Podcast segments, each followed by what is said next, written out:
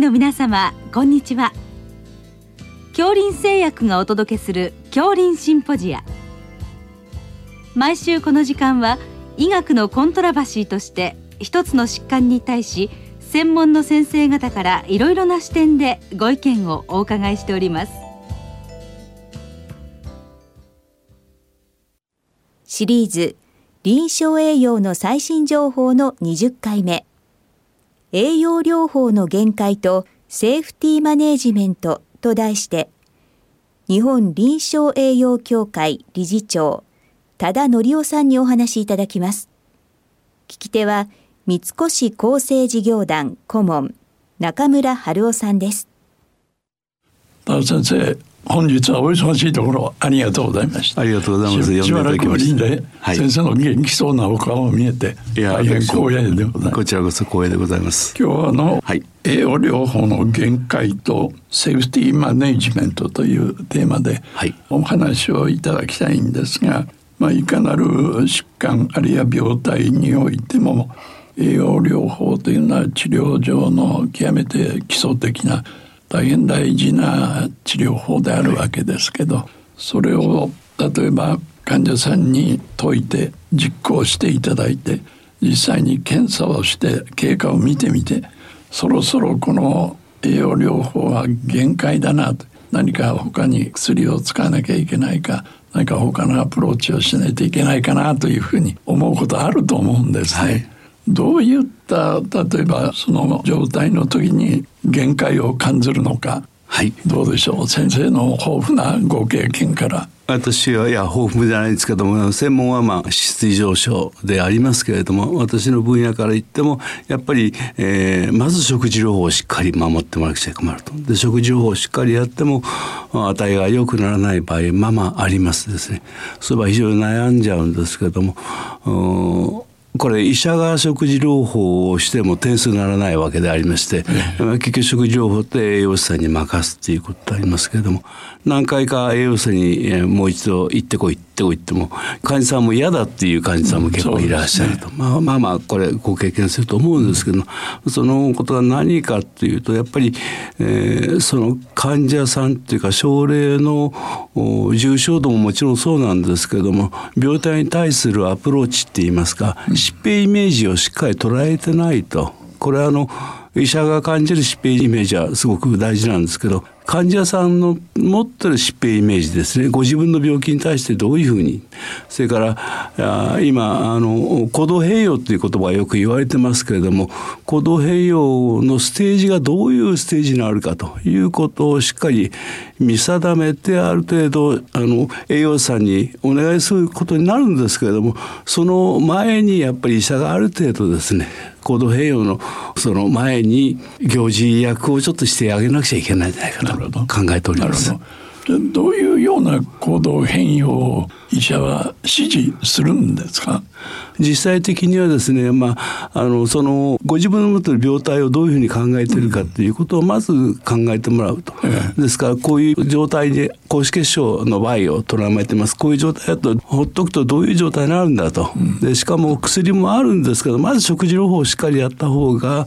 薬の効きも良くなるんだという話をしっかりそこで話していくということと、あとご自分のやっぱり生活様式ですね。例えばサポートがいるかいないかとか、それからどこまで通勤するかとか、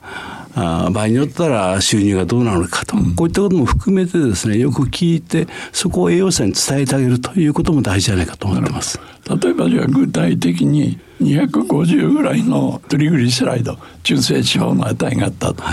で食事指導をしたら200前後になったと。でそれがいつも続いてて、どうもそれ以下にならないというような時に、その行動変容その他含めてもう一回聞き直す、立て直すということでしょうか？そういうこともやりますし、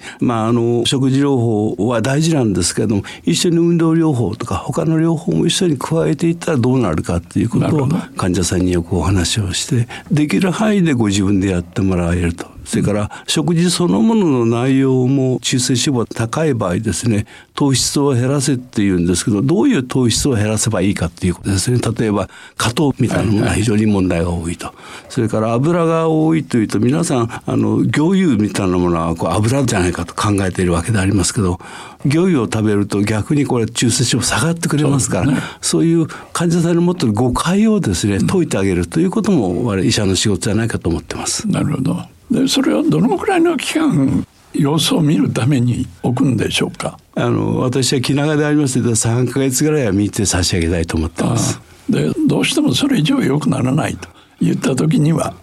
場合によったらまず薬も使うんですけど、まず高脂血症、脂質上昇の問題になってくるのは動脈硬化でありますから、動脈硬化の度合いをですねまず見て差し上げると、例えば心電図を見るとかエコーを取って頸動脈を見てあげるとか、患者さんにご自分の病態を自分で捉えられるような方式も一緒に合わせてして差し上げるということもすごく大事じゃないかと思ってます。なるほど。ただ頸動脈のエコーにしろ心電図にしろそう簡単には変わりませんよね。もちろんそうですけど変わりませんけれども、その状態がどうかっていうことを知ってもらいたいと、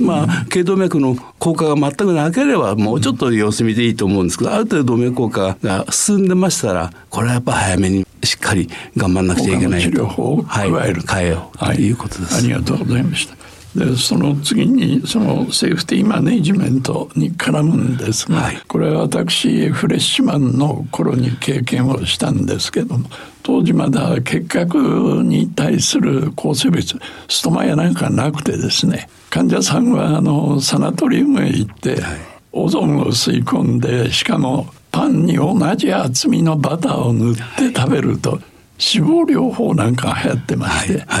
それが何年か経ってから狭心症を起こしたり心筋梗塞を起こしたりという患者さんが出てきた、ちょうどその頃フレッシュマンだったんですね。そうですか。これはその当時患者さんにバターをたくさん食べてもらって栄養をつけるということは確かに結核に対しては良かったんだと思うんですけど、それが意外に他の病気を作ってた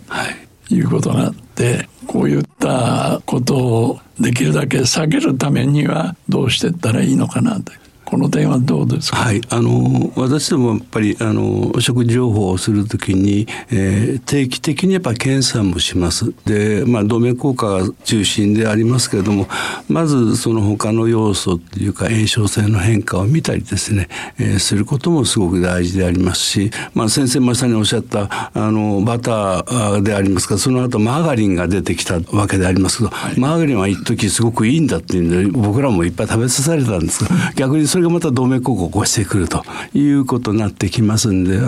絶えず自分たちを見ている状態をできるだけ狭めないで広めてですね、その患者さんそのものを見ていくと、目の前の症例そのものを見ていくということが一番大事じゃないかと思います。見方は今いろんな形がありますから、検査をしていくこともそうだし、それから例えば肝臓も触ってあげることもたまには必要ではありますし、それから皮膚の状態がどうであるかって見ることも必要であります。我々はやっぱり臨床をしっかり、臨床医でありますので臨床をしっかりしていくという、そういったことを、当たり前のことでありますけども、それをしっかりやっていくことは大事じゃないかと思っております。なるほど。ただその時点として良かれと思って、その食事指導をしてるわけですよね。でそれが意外に何年か経って別の病気を作ってるっていうようなことになるとすると、僕らとしては先生のおっしゃるような時々経過を見る、検査をする、そういったことをかなりきちっとやってないといけないわけですね。そう思いますですね。おっしゃる通りです。それからやっぱり今そういうこともそうですけれども、例えば今先生おっしゃったバターとコレステロールの話がありましたけれども、世の中で実はコレステロールを食べていいんだとかですね、卵は全然平気だとか、そういったこともありますんで、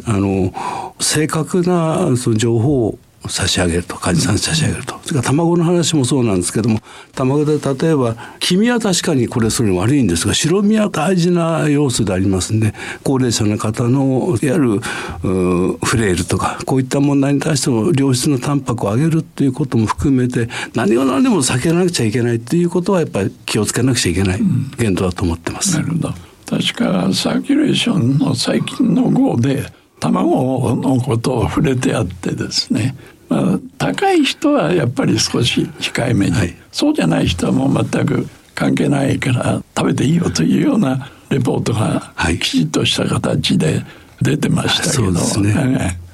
同じことは糖に対しても言えるわけであります。最近低糖食ってすごくありますけれども、それに批判ももちろんあるわけでありますけれども、糖分を減らしていくことはやっぱりすごく痩せることも大事な話なんですけども、それを減らした結果何に置き換えるかっていうこと、これは置き換えをしっかり我々考えていくということが大事じゃないかと思っています。何に置き換えるんですか、先生は？私はやっぱり油に置き換えていくっていうことです。しかも油も悪い油はサチュレートファットっていうか飽和脂肪酸に置き換えるとこれはまずいんで、はいはい、例えばオメガ3の脂肪酸に置き換えてあげるとか、こういったことは大事じゃないかと思ってます。そう例えば先ほどマーガリンの話が出たわけです。あれはトランス型がいけないんですか？はい、トランス型がいけないんで、今マーガリンもですね、トランス型が入ってないマーガリンも実はあるんですね。で手間がかかるんでなかなかそういったものをやらない会社もあるわけでありますけども、国自体がトランス型の脂肪酸が入ってるかどうかっていうのをしっかり見極めてあげることもやっぱり必要じゃないかと思っております。今なんか日本では減らしてるという話を聞きますけど、はいはい、表示をやっぱりしていただきたいと僕は思ってるんですね。食品表示ですね。なるほど。今表示はないんですか？ないんです。はい、ないんです。諸外国あるんですけどね、韓国でもありますし台湾でもあるんですけど、日本だけまだないんですね。そうですか。はい。はい、ありがとうございました。はい、どうも。はい、本日は食事療法の限界並びにいかにその安全性を保っていくのかということで、ご専門の立場からお話をいただきました。ありがとうございました。どうもありがとうございました。シリーズ臨床栄養の最新情報の20回目、栄養療法の限界とセーフティーマネージメントと題して、日本臨床栄養協会理事長多田則夫さんにお話しいただきました。聞き手は三越厚生事業団顧問中村春夫さんでした。